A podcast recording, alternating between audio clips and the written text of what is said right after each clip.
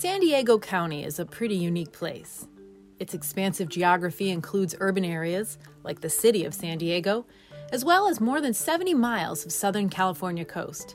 It has mountains and deserts and rural inland areas that produce $1.8 billion in agricultural output annually. It also shares a 60 mile border with its neighbor to the south, Mexico. It's home to more than 3 million people, making it the fifth most populous county in the U.S. Non human residents are also abundant, and San Diego County is widely regarded as the most biodiverse in the nation. Like any place, San Diego County has its challenges and opportunities. Two ongoing crises top that list a housing shortage and the need to adapt to and mitigate climate change. The county also plans for efficient and equitable transportation, no small feat in such a big, diverse place. Welcome to another episode of the APA Podcast. I'm Meghan Stromberg, editor in chief of the American Planning Association. Joining us today is Dahvia Lynch. She's the Director of Planning and Development Services for San Diego County, and she's about to take us on an audio tour of one of the biggest and most diverse counties in America. And she'll also introduce us to some of the innovative planning happening there. Hi, Dahvia. Thanks so much for joining us today. Thank you so much for having me, Meghan. San Diego County is hardly homogenous. Uh, tell me more about what it's like. What do you love about it? Absolutely. It really is such a diverse place uh, in terms of people and uh, climate and ecosystems. Really, I mean, we, we span the spectrum. We have small towns, um, we have urban areas that even some that have transit uh, available to them, and we have vast areas of incredibly rich natural land, preserves, and just wide open spaces, and an incredibly robust agricultural community. Really, just very, very diverse. And it's so exciting because you could spend years exploring the county and never see it all and never really get that full flavor because there's so much to offer. It's absolutely enormous, isn't it? It is. We're uh, the the unincorporated area, which is you know the more east easternmost eh, portions of the county, which are not you know the city of San Diego, the coast, the beach, the things you think of in in San Diego.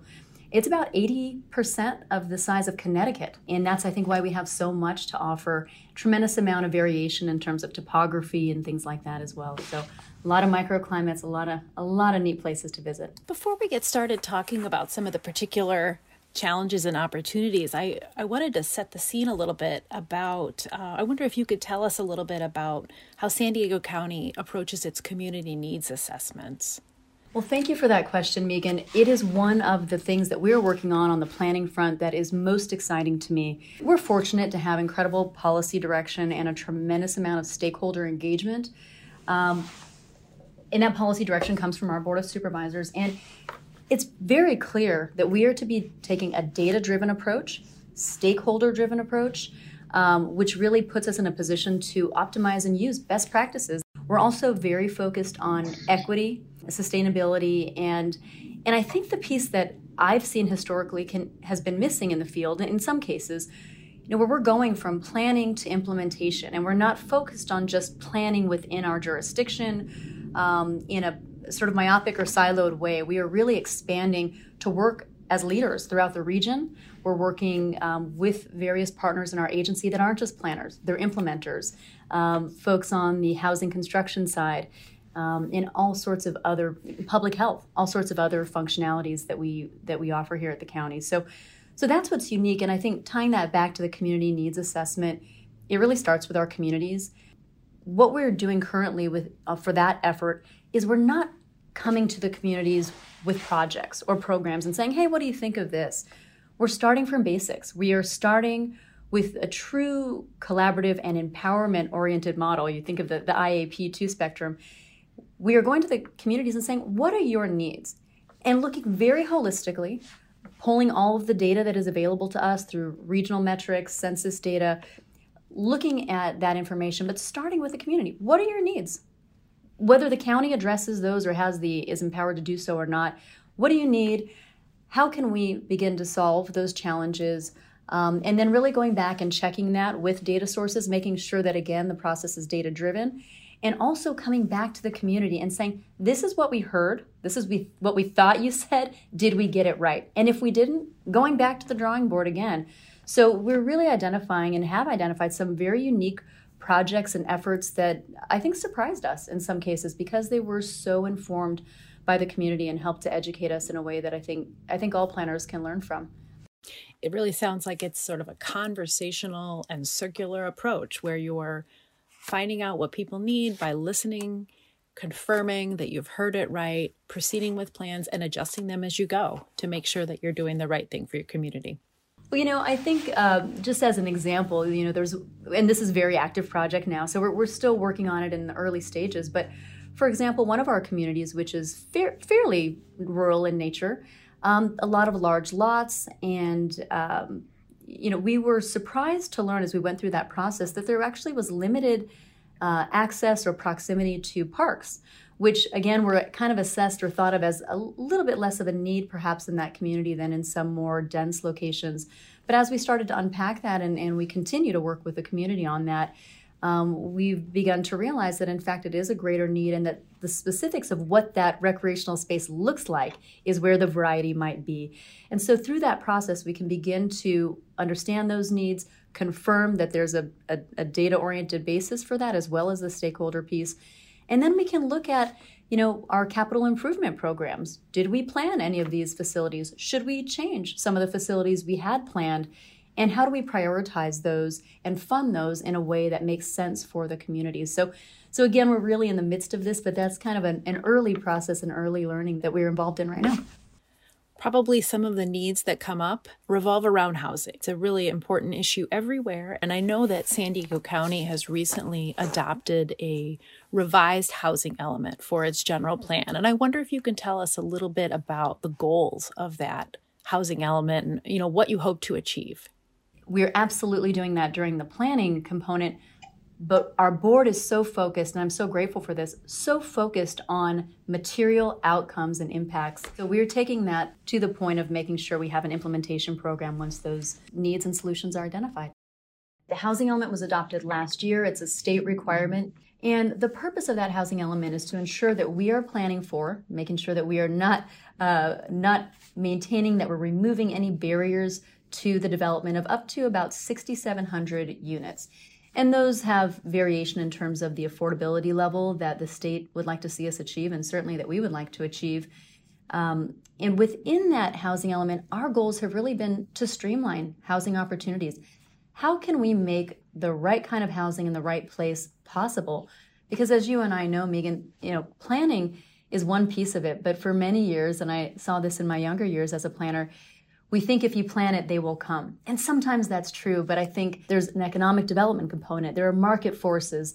And in our community, there are a lot of constraints to development. I talked about the slope factors, and we've got floodplains and environmental constraints. So, so we've really looked at streamlining housing to the point that in some cases, and, and most recently, we've been directed by our board to look at doing a parcel by parcel analysis of certain areas to say, what are the barriers to implementing higher density, potentially affordable housing in these areas? Is it infrastructure? Is it, you know, a need to consolidate parcels? So we're really going from visioning to planning to looking at implementation tools.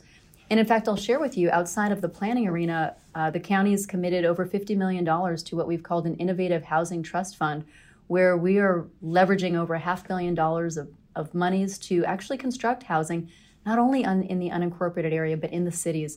So again, you see that partnership approach with other cities, with even the private sector. So we've done a lot of things in that vein. And of course, back to planning, we are streamlining, creating buy right programs, fantastic ADU program I'm really excited about. So a lot of different opportunities. We have over 60 programs in that vein. Wow, what a comprehensive program and I love I love that you're working across the county with different stakeholders to make it all happen. You mentioned the ADU program, of course, accessory dwelling units.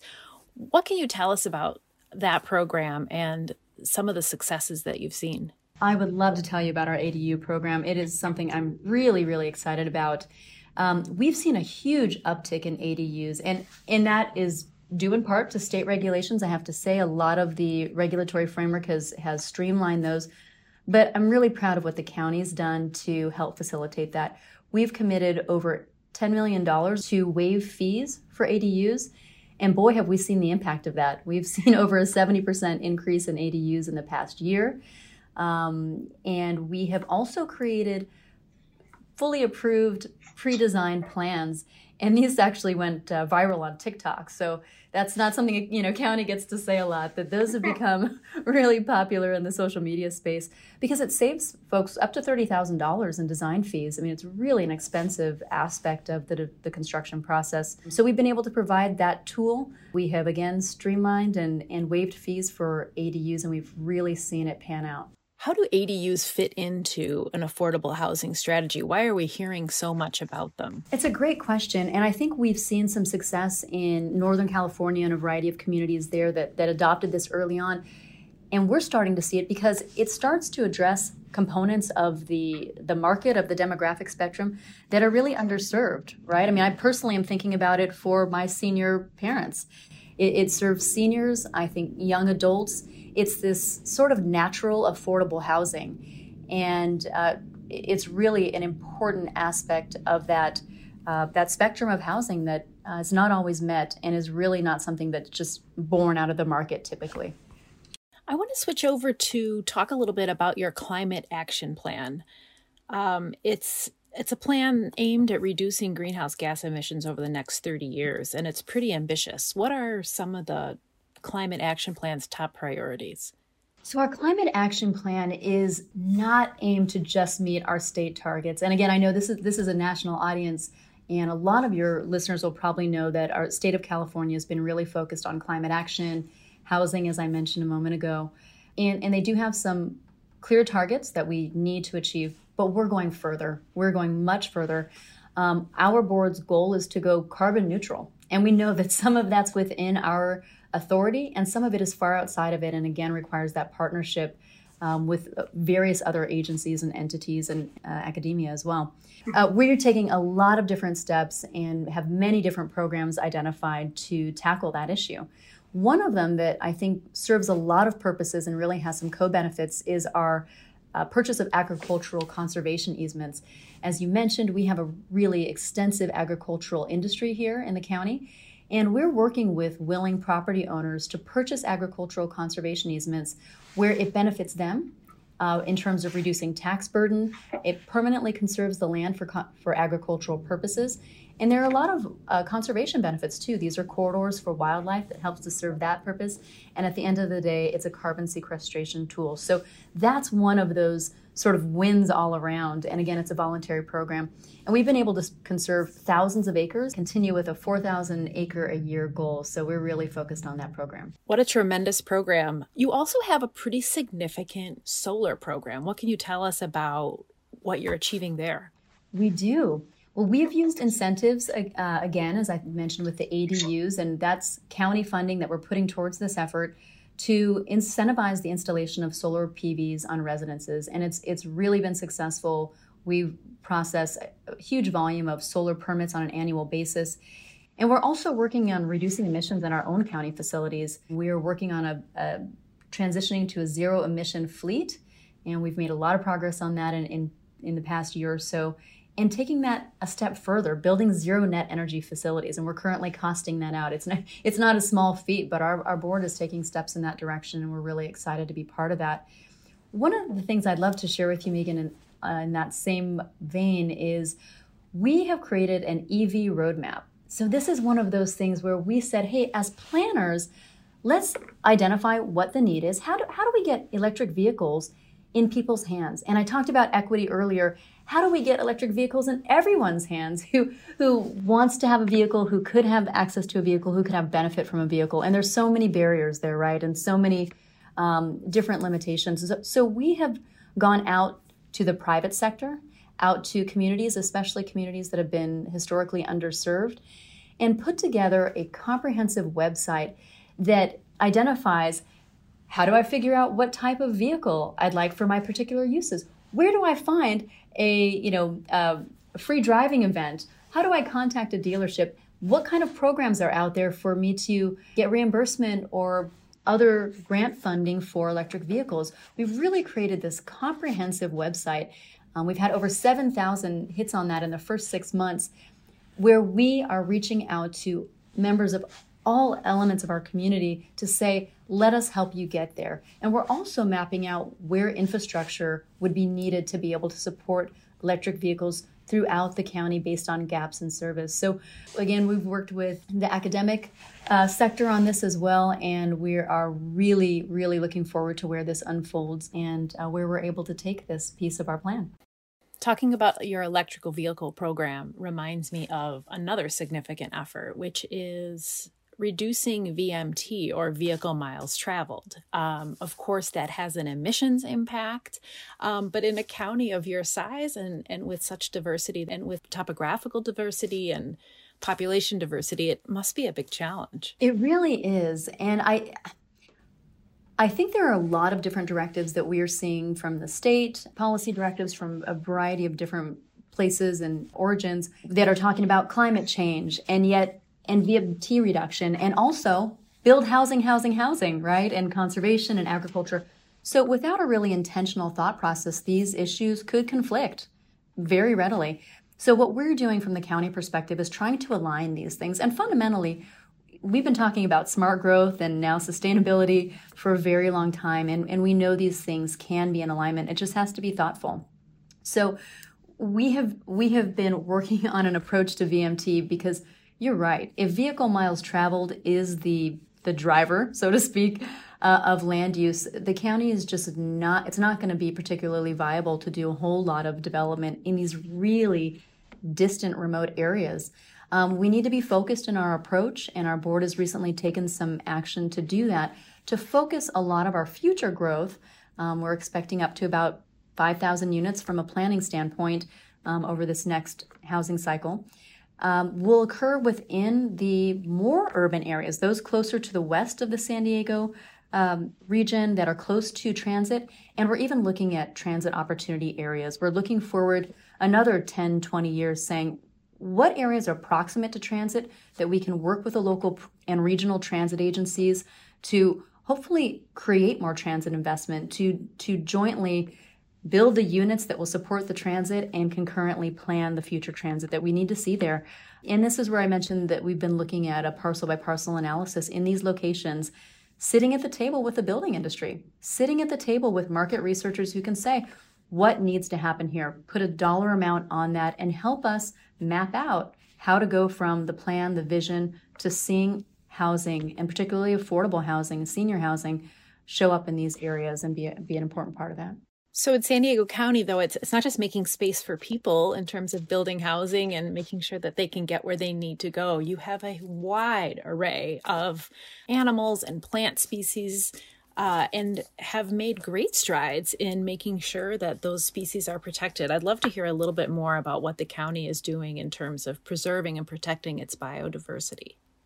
Well, Meghan, you've just opened the door on one of my favorite programs, and I'll, I'll let you in on a little secret that our multiple species conservation program is actually what attracted me to the county over 20 years ago in my very early career days um, because it was such an innovative program and it really was oriented to protect species through large blocks of habitat preservation approach and also to streamline development where it belongs in areas that are served by infrastructure and that don't have that kind of biodiversity. And it was driven at that time by some of the endangered species issues that we were encountering in the community. And it really kind of created that platform and that opportunity to start to focus more on the conservation piece that had not been as much of a focus while also streamlining development. And basically, the way this program works through again data driven processes, analyzing the most biodiverse areas with the largest blocks of habitat and critical corridors for species movement, a preserve is identified. That's often quite a bit of private land, and really this is based on incentives. We'll incentivize conservation in those areas, mitigation for development in areas where it is otherwise incentivized. And in those areas where it's incentivized outside of the preserve, we're able to work with our local California and federal wildlife agencies to streamline permits where species can be impacted in those areas because they're being offset mitigated in those large blocks of habitat, which, from a long range perspective, in terms of the viability of the species, is really the most critical um, tactic that we can take. So the project or the program has been really successful, and it only covers a portion of our county. We have preserved almost 80,000 acres of a really vast array of habitat types, many, many, many species, far beyond the number of species that we have covered in terms of listed species. And that's been running, like I said, for over 20 years, and we are now looking at two more similar multiple species programs uh, to implement here in the county. Any favorite species? we have this adorable creature. It's always the charismatic, cute ones, right? uh, called a burrowing owl. I would encourage any of your uh, future conference attendees to come out and learn more about the tiny head spinning burrowing owl. Uh, they're just the cutest creatures, and they've they've really been a big focus of a lot of our conservation efforts and have also been um, a barrier that I think we've worked through for development. So we've been able to kind of find the right place for the owls and allow their populations to grow over time and then also streamline development in some of those areas where that conflict existed. Well, it sounds like the burrowing owl has a special place in your heart. But listening to you talk about San Diego County, I can tell that the county itself and the planning efforts and the people there are all very special to you. So thank you so much for taking the time to tell us about what's going on and the successes that you've had. It's been a real pleasure talking to you. Thank you so much, Meghan. It's been a wonderful opportunity and a pleasure as well. Thank you. Thanks for tuning in to another episode of the APA Podcast. To hear past episodes of the APA Podcast, visit planning.org/podcast and make sure to subscribe to the show on Spotify, Apple, SoundCloud, Stitcher, or wherever you get your podcasts.